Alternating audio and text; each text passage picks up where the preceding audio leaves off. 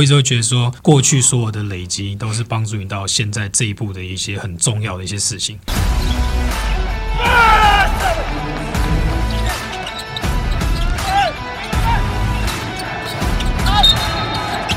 话题人物对号入座，坐哪里？球场第一排。嘿，我们这集依然是新北国王的战术分析师林振宇，以及台北富邦勇士的助理教练林伟浩浩，欢迎两位。欢哎迎，谢谢，Hello。好，我们这一集要来继续上一集的话题啊。你们会不会觉得在棒球很多？因为棒球现在其实用了很多，台湾今年开始了，这个很多这个 Moneyball 所谓的前球数据的分析。在美国的 Moneyball 他们用了非常多数据的分析，他们跑了很多的回归，很多的曲线，他们找了很多的数学家跟很多的物理学家来做这件事情。篮球今年要开始了，那台湾其实现在对于数据分析上面还是停留在比较早期、比较数据面啊比，较简化，就是只有篮板、得分、助攻。但是你们有没有觉得篮球的 Moneyball 是不是有可能开始也渐渐从我们这一代开始会有一些一些发展，或者一些契机？我觉得，如果是以篮球现在发展越来越好的状态的话，就会有更多的资源愿意投入。因为其实数据的取得，像我们都是可以透过自己看影片开始去算一些数据，可那就是花时间、花人力。但如果是有科技的辅助，因为其实像 NBA 或是美或是其他国家都有很多类似的厂商，他们都在做这些，像像 Synergy 啊，或是一些呃 Spectrum 这些这些公司，他们都有办法去做到捕捉一些进阶数据的一些动作，而且可能是速度很快。那其实像对我们来讲说很重要就是数据的及时性，所以如果在市场越来越好的情况下，这些有办法投入在这环境，在这个联盟里面，因为我觉得以单一球队来讲，失利点还是不太够。如果是以整个联盟都是愿意采用这些数据的分析系统，变成说所有的内容是球队都共呃共享。但是这样的话，对整支整个联盟来说，会是呈现一个非常好的状态，就大家都可以取得这些数据。哎，我有个比较轻松的问，因为你刚刚讲到魔球嘛，那里面的主角就是那个 Billy Bean 嘛，但是他就是非常奉信数据的这个人，可是他有迷信，他不敢进球场。因为他觉得他进球场就会输球，那你们已经是用数据分析这么理性了，你们也有迷信吗？因为有时候你说三分球命中率低，什么事情都做对了，手气差、运气不好，这种都是归类于迷信这种事情，你们也会这样吗？我自己是完全没有，完全没有迷信没有，就是奉信数据。对，你也是这样跟他击掌啊？你也是，你也是这个一团队，啊，就是团队大家一起哦，对啊，可是你就是完全没有，完全没有。郑宇你有？我完全没有啊，我非常相信数据这件事情。像我们以前很好玩，就是那个以前在 SBO 的时候，我们有用过艾德嘛，那个洋将。然后那时候因为后来在台皮嘛，然后有对到的时候，我就说，然后我就看着他第一罚进了，然后我说，嗯，下一场他一定会不进，他就一定会不进，因为就是数据的结果，他就是平均五成命中率的罚球的球员，所以怎么样他都一定会回到那个数据，所以我我才觉得数据这东西是很有趣的啦，因为它就是象征着你一个平均化的表现。有没有什么时刻是你在进入了正式职业篮球、有拿薪水的工作之后，你觉得最有成就感的一刻，或是你做了最有成就感的一件事情？我觉得以这两年来说，因为我现在负责比较多年轻的球员，我会觉得像以今年，因为其实球队起起伏伏，每一天的阵容，你每天早上进球场，你都不知道今天哪个球有员谁怎么打的，有谁不能打？比赛前一刻可能一个快筛，可能今天都不知道有谁可以打。那在这种状况之下，我们今年其实蛮多的年轻球员真的顶上来了，就是像廷恩啊、桂宇、祥军，哦，包括 Smart，。那像那个根玉，其实在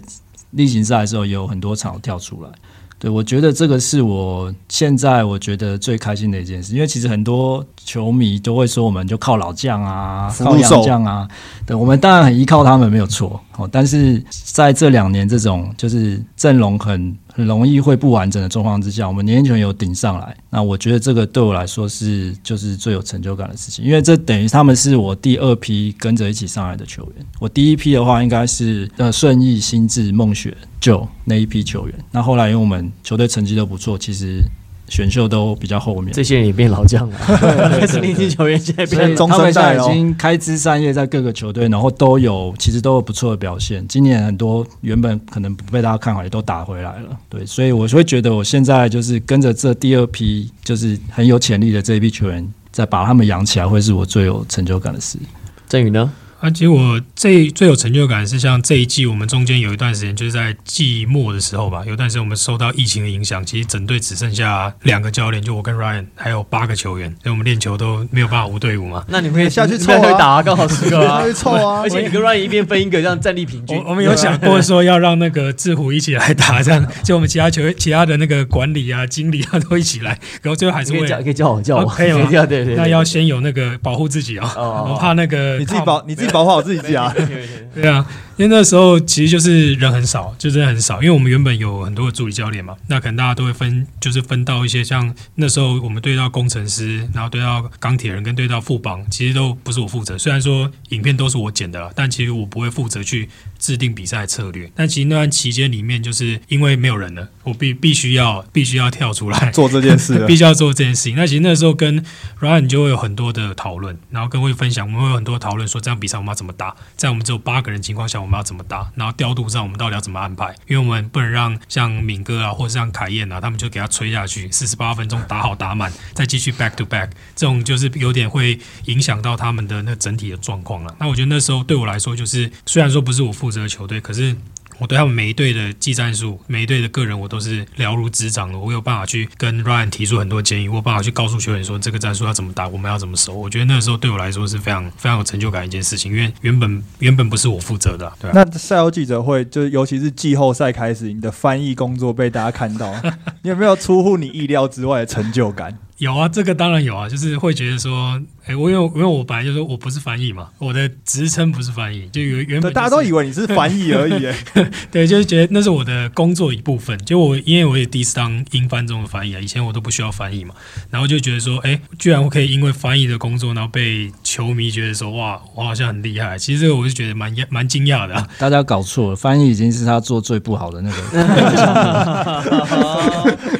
那其实还有一个我想要来跟两位讨论一下是，应该说这个聊聊的是，在加入到职业篮球之前，其实大家我们都是球迷的身份，我们是观众的身份。我们看这些球员，可能就是看到他在场上打的样子，但私底下我们可能不太晓得他的个性啊，或他的一些特质。加入了职业球队之后，有没有想象中跟你原来差别很大的球员？我们不用讲是谁，一定有的，但是想象差别是在哪边？好的、坏的都可以。我可以讲，我可以讲是谁？好，蔡文成，好，怎么说？因为他现在的这个形象，其实是已经因为社群啊，或是 YouTube 这种东西很就是很发展的很强的时候，大家才发现原来文成是这个人。所以现在好像大家觉得文成这样好像很正常，很习惯他讲这些有的没的。但是其实，在这些东西出来之前，我不觉得球迷会知道文成是这么搞笑的一个人。那包括我。开始到呃富邦的那个时候，其实文成是从浦原转过来的，所以他一来的时候，其实也就不太敢在那边皮，在那边闹。对，那后来我才发现，哇，太扯了吧，这个人 怎么跟怎么跟你心里想的那个形象差太多，就是很真的很好笑，而且他是连练球都敢都敢闹，就是可能徐总已经在有一点你知道，就是没送了。对那个怒气值已经值在一已经挤一半了，他还敢在那边弄，对他他地位啊，江湖地，位啊。可是可是需要有一个人去调和徐总当时的情绪，因为如果总教练很生气，然后就全在很紧绷，这个气氛其实不会。对对他其实可以帮忙疏解、缓和大家那个紧张的情绪。对，所以比有时候可能可能徐总喷一句凶的，然后文成在调侃一句，哎，那种感觉就好像那学弟心情也觉得好像，哎，好像是很好笑的一件事情，其实好像没怎样，我等下做好就好了。对，也会让我觉得也会让后面的学弟比较没有那么一直在想刚刚被教练骂的那那那种模式。他应该会讲到，就是徐总自己也在偷笑那种吧？就对有时候会是如果不是在飙人的状况，就是一般正常练球啊，而且那种真的很难很难抵挡哎。而且有时候徐总会发现，而学长已经在讲了，那他可能就他就稍微收一点。啊，呃让让学长去带这样，所以就是，但是那个形象真的，文成的形象真的跟以前想象完全不一样对你在圈外，你完全想象不了他是这样的人。我的话应该应该，我觉得可能差比较多的是豪哥啊，戴豪，就是一开，因为我跟他也算同，应该是我记得是同一年，也是进去补员。然后因为我原本在在当在球迷当球迷的时候，会觉得豪哥就是一个非常霸气的人嘛，不管场下麒麟场外子对麒麟子一样，会觉得就是一个很霸气的人。但因为我刚去的时候，然后呃那时候我们是因为第一次是亚冠杯，然后那时候戴豪他就他就自己跑来找我讲话，然后说。他他说：“哎、你是金华毕业的、哦。”然后说：“哦哟，学长，学长好。”这样，所以呢，我就觉得说，哎、其实戴好他平常私底下跟所有人相处都是一个非常没有什么任何价值，就是一个非常就是和蔼可亲的，跟他整个形象是差很多的。所以我就觉得那个是我觉得最大的差异吧，因为他其实真的是会一直不停的照顾所有人，然后一直想办法跟大家聊天这样。据说他表达能力、口条很好，哦，超级好。他很会讲话，对对他超级好，我觉得他超级会讲话，不管中英文都很会讲。啊呃他在美国念打 N C W 啊，啊，对对对他那个时候杨百翰嘛，对啊，他也是会一直跟杨绛讲一些干话这样。他的他的表达他的表达能力好，干话讲是那种亏的那一种亏，的。哎哎、主要是那种亏的，然后就是会有时候会讲一下说啊，不要这样子，你在搞什么这样，那稍微这样讲的这样，那可能打到说，哎、我这样子我都我这样子我很痛哎、可能干嘛就就会调侃一下，然后可能其他人就知道说，哎、你已经弄到他了，可他不会真的是想要跟你打回去干嘛，除非他真的那个啦，气到。哎气到。了，气到气到。可能会啦，对，但其实平常基本上都是不太会。我们如果说时间可以倒流的话，现在回到当时要考大学的时候，就考完大学的时候，其实我们念呃，像呃尾号啊，像振宇，其实都是念到就是工科，应该说文组或者是理组前面算是志愿蛮前面的学校跟科系嘛。那如果现在再来一次的话，你会觉得现在走这条路，你会想当时选择体育相关科系，会会有这样的可能性吗？呃，像我的话是完全不会，不可能因为其实我进到浦原的原因，就是因为我在会计系有认识一个学弟，然后他刚好也是浦原的人，然后认识认识那个 Ben，然后所以才有这个关系才可以牵线的。那我一直会觉得说，过去所有的累积都是帮助你到现在这一步的一些很重要的一些事情。所以如果重来一次，我选了体育相关，搞不好我现在也不会有机会进到球队。而且会不会就是那个眼界会比较窄一点点？因为不知道好像其他事情可以就是这样子应用。因为我觉得会像现在速成，像我现在像这样的状这样子的功能，比方说战术分析、数据分析跟我的英文能力啊这些，我觉得这都是透过过去大学然后或者是出社会工作累积来的。只是那些东西在在那个时候会不觉得是现在用得到的。它过去的轨迹的话，现在变得很独特了，应该是这样说。对，尾号呢？嗯，我也我也不会欸、对啊。那除了刚刚有提过说，就是一些思考的方式的不同之外，我觉得像比如说一些比较基本的写程式的能力，其实现在对我来说帮助也很人家还有在写程式，对，就是像一些比较进阶数据的方面，我可能就要用程式去跑，才能够比较有效率、，哦真的假的？现在做战术分析这么难哦，所以所以像比如说赛 一些赛前报告或赛后报告，我可能比如说赛后报告，我可能比完赛，如果官网的数据都 OK 的话，我可能跑一个数据报告，大概赛后应该三十分钟左右。所以你都已经写好 code，他只要丢进去就可以了。对，那我剩下的工作就是要把去解释它，然后去解读它，然后再去就是用文字，因为其实我们出的表格可能很多，但是其实重点不会是不会是那么多。那你要帮教练团 highlight 出来哪些东西是我们可以去注意的，那还是要花一点时间在后面。哇，你们富邦找的人都好顶规哦，都都都可以都可以，就是 对啊，我突然想到一件事，因为永仁之前来的时候，他有讲他在做影片会议的时候，他会有他自己的一些风格，比如说放一些国片的东西啊、在里面啊。对对对那你们在做，比如说这种简报啊，或者是在做影片会议，你们有没有自己的一套，就是方向或是会走的路线？嗯，其实我觉得每一场跟还有那个球队的氛围，当时需要什么东西都不太一样、欸。对啊，因为像我们有做过很多种、欸，比如说像去年有一段期间，我们就是连胜，然后其实大家已经感觉球员有一点觉得好像打球很简单，没有什么挑战性，对对，然好像后对对对，然后我们我就有一次是在影片完最后面是刚好那时候是 Kobe 逝世的那个周年，然后我就放了那个那个时候 Nike 的一个广告，就是说我们永远要 better，、就虽然我们已经不错，战绩也不错，大家个人发挥都很好，可是我觉得我们有一点在赛季中停滞了，对，就是透过这个方式去让大家了解。然后像有一次是看那种 TED 的影片，就是那种球员基本上他一辈子不会接触到的东西。对，可是因为他们有些真的很会讲，而且那大概就是十分钟以内可以搞定的事情，就让他们直接用看。然后那个看那些东西，就是激励团队的那个气氛，那个会比教练一直讲说这球怎么样，那球怎么样，其实有时候还来的有效果。对啊，那所以我觉得像像仁哥很喜欢放那个国片那种也是一样，就是你有时候换一个角度，让球球员知道说我们要的是什么。那个国片不行啊，年轻球员没看过代沟过啊啊。对啊有代沟我是他球员，我很有感觉啊，因为我看过他这年轻球员，这只是他这是干嘛？对，对，所以仁哥一直有也有在也有在那个改善，对啊，开始用一些年轻梗图啊，对对，不要再用国片了，改用梗图。辛苦哦。对啊，像我我今年也有学他学他这一招。我今年有一次是在影片放那个应该是叶问的吧，就比较年轻年轻人啊他们他们有机会看到对就尝试切他中路这样，对这种。我讲过，接到对对对我讲我在转播的时候我讲过一模一样的话对对，对因为现为什么？因为现在高中球队很喜欢跑牛角嘛，绕绕绕绕两边，好喜欢走底线，中间都是空的，中路都是空的。我就说这个为什么不学洪师傅呢？因为什么？因为洪师傅切他中路，对，切他中路切他中路，这个就会是二十几岁那种他们也都看，他们也都看过。对。那振宇嘞，我的话，我剪影片，其实在检讨影片的时候，我会有一个自己的逻辑啦。就我的逻辑基本上就是前面第一个是先讲上一场比赛跟下一场的比赛最需要着重的地方，比方说上一场比赛篮板被抢爆了，那就下场遇到篮板最好的球队，所以这个最重要，我就把它放在前面。然后中间我就会放说大家这场比赛打得很好的部分，就强化大家的信心，告诉大家说，哎、其实这场比赛虽然输球。你们还是有表现很好的地方，然后到最后，我就会放一个好笑的东西，就是或者是放一个精彩好球，去让球员去加强他们的信心啊。像这次比赛是，我记得是我们对一样对工程师，就是那个系列战，有一次我记得应该大家大家如果有印象的话，Q 在灌完篮之后比个耶嘛，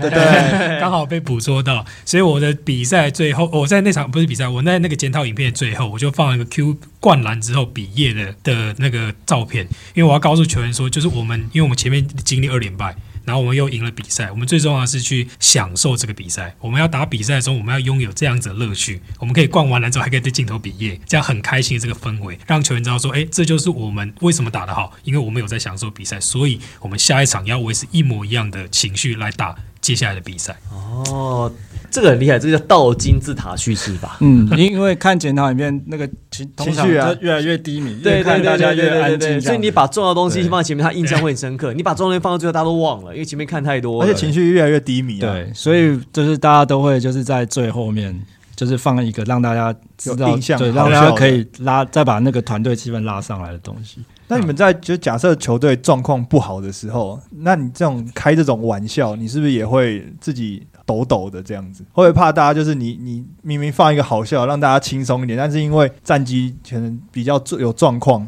然后大家就比较没有那么有共鸣。因为我觉得，其实教练工作就是要在，就比方说我们连败，我们那我们有经历过一波七连败嘛，就是我们要在连败中找到球员表现好的地方。我觉得这都是我们教练需要去做到一件事情。我们不能一直告诉他说：“哎，你就是打得很差、我们就是一直输啊。”或是让他们像我们那时候是因为 Tom 缺阵嘛，或者是让他们一直把他们的印象、把他们的借口放在 Tom 没打这件事情上面。所以我们要在不好的情况下找出一些好的东西，就给他们看。比方说，我们给他们看说，像呃这场比赛我们还是有打出这么漂亮配合，我们还是有传三次四次找到底线射手投篮的机会，类似这一种。那像其实像这种时候，在比赛最后我还是会放这个，我会取代那些比方说真的单纯很好笑的东西，我会放一些他们打的好的部分。就以场上的东西为，主。会议场上的状况，因为我想要他们是告诉他们说，其实这些东西在连败过程中我们都有做到，只是我们可能没有坚持到最后。我们可能好的事情我们在第一节做了，但我们第二节没做，所以我们比赛才输掉。绝对不是因为整场比赛我们刚开打就已经决定我们要输球，而是因为我们有很多的策略我们并没有贯彻到最后，我们才输球。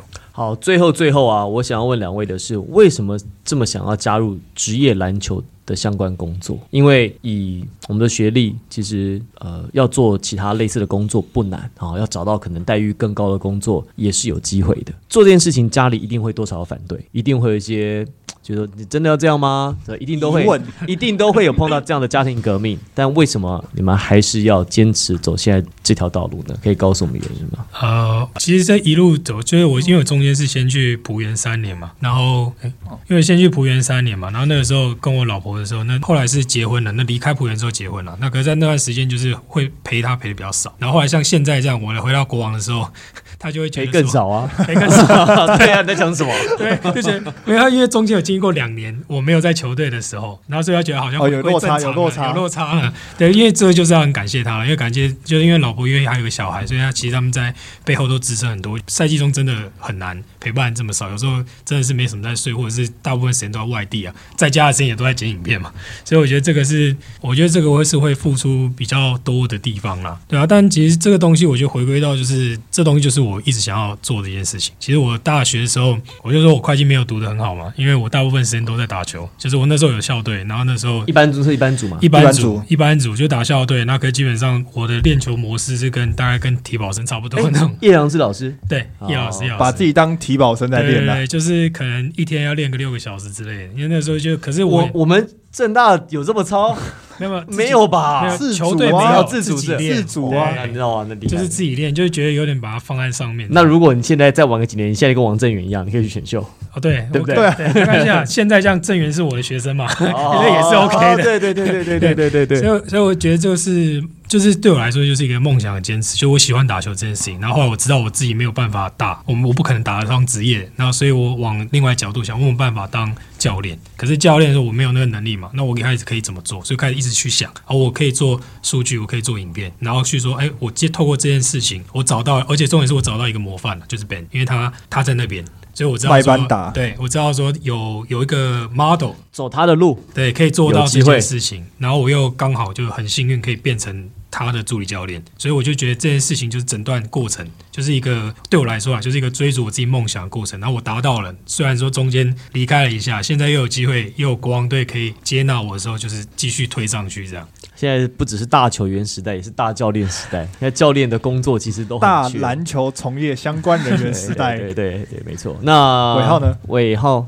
嗯为什么这么想要做这份工作，加入职业篮球我？觉得就是自己很喜欢吧。然后你说，如果跟原本我工程师的职业去比的话，其实在美国这一类的工作，其实它界限没有这么的这么的一一刀两分没错没错就像刚才各位讲的，就是在美国，他可能在诶、他在部门里面，他真的他的 title 可能就真的是软体工程师，就比如说要帮他们处理那些 data 的东西的。所以其实我当时看到的是，就我觉得这一波。因为被棒球带起来了，我觉得会慢慢就是到就是影响到篮球这边。然后台湾那个时候，其实我那时候受到比较多大家的疑问，比较不是说你选择这职业，是大家觉得 SBL 那个时候不像是一个要往上的地方。意思就是说，那时候如果去棒球的话，大家会说 OK，哦很棒很棒很棒对那可能如果说去篮球就会。对，但是你现在回头来看，我们其实在那个时候逢低买进，对，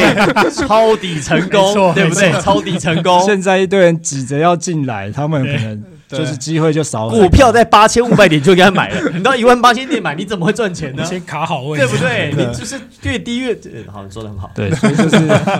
给大家给他点信心，给他点信心所以就是我觉得就慢慢耕耘慢慢耕耘，就是呃，也培养自己的能力。因为你比如说现在，也许大家对于这个职称的要求越来越高，因为大家已经有个基本的认知，这个东西是干嘛的。跟我们刚进来五六年前，大家可能真的台湾懂这些的，可能一两个人的状况，现在已经不是这样了。现在球团找人，他们也很挑，对啊，所以就是我会觉得现在回头来看，其实真的当初还蛮幸运的。家里的反对呢？我们谁是最反对的？嗯，应该还是妈妈吧，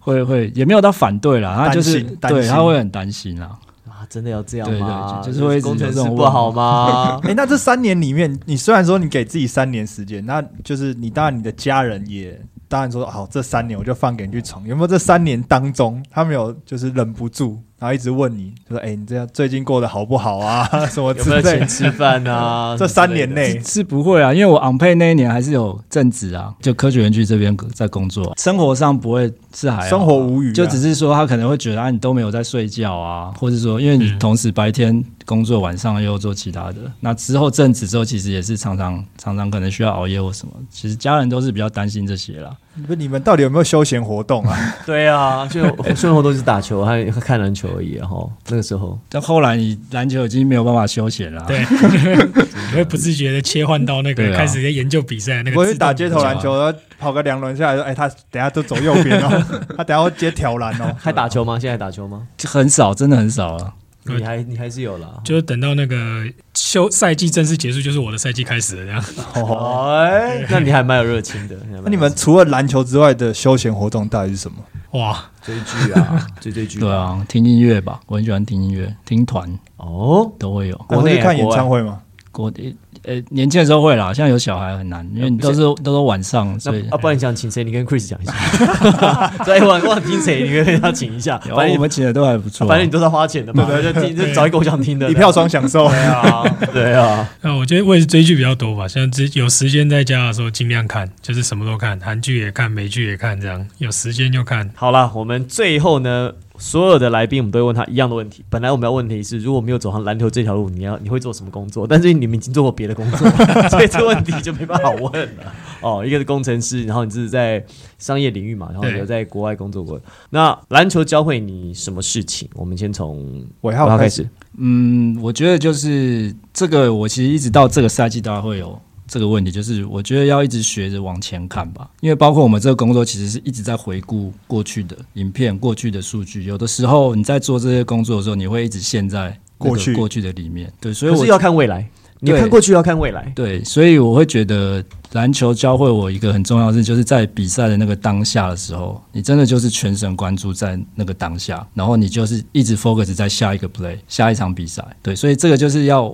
我们这个工作刚好又一直在回顾，所以就要一直切换这个模式。但是最终最重要的还是比赛那个当下，因为你准备了再多的东西，它可能第一节有用，第二节就没用了。那我们不能还在那个时候还在想说啊，我原本准备的那个东西怎样怎样怎样干嘛干嘛的，就要一直去往前看，往下一个事情看。跟我们做的事情很像啊。嗯其实我们也是一样，我们看我们过去做的内容计划是什么，但是我们没有办法去重复过去的事情。我们就想说，好，那我们过去做什么？那我们接下来做什么事情？其实好像都有点这样，就是你要回顾你的过去，同时要兼顾未来。我觉得这种工作是最累的、最难的。而且我觉得有一个就是我自己蛮有体悟的是，就是你今天可能准备了很多东西，准备了一百分、一百二十分，但是这场比赛你可能用到二十分而已。那有时候有时候可能会觉得说啊，我花那么多时间准备那么多，我只用了二十分，可是你没有用到这八十分或一百分，搞不好你下一场就用到，而且还有一或者个下下场，而且还有时候，你说你准备了一百分，但今天你只用二十分，但常常是你准备一百分，但今天用到两百分，你其实是 short，你还不够。，对是不够的。其实常常会碰到这种状况，有时候你准备太多太少，其实，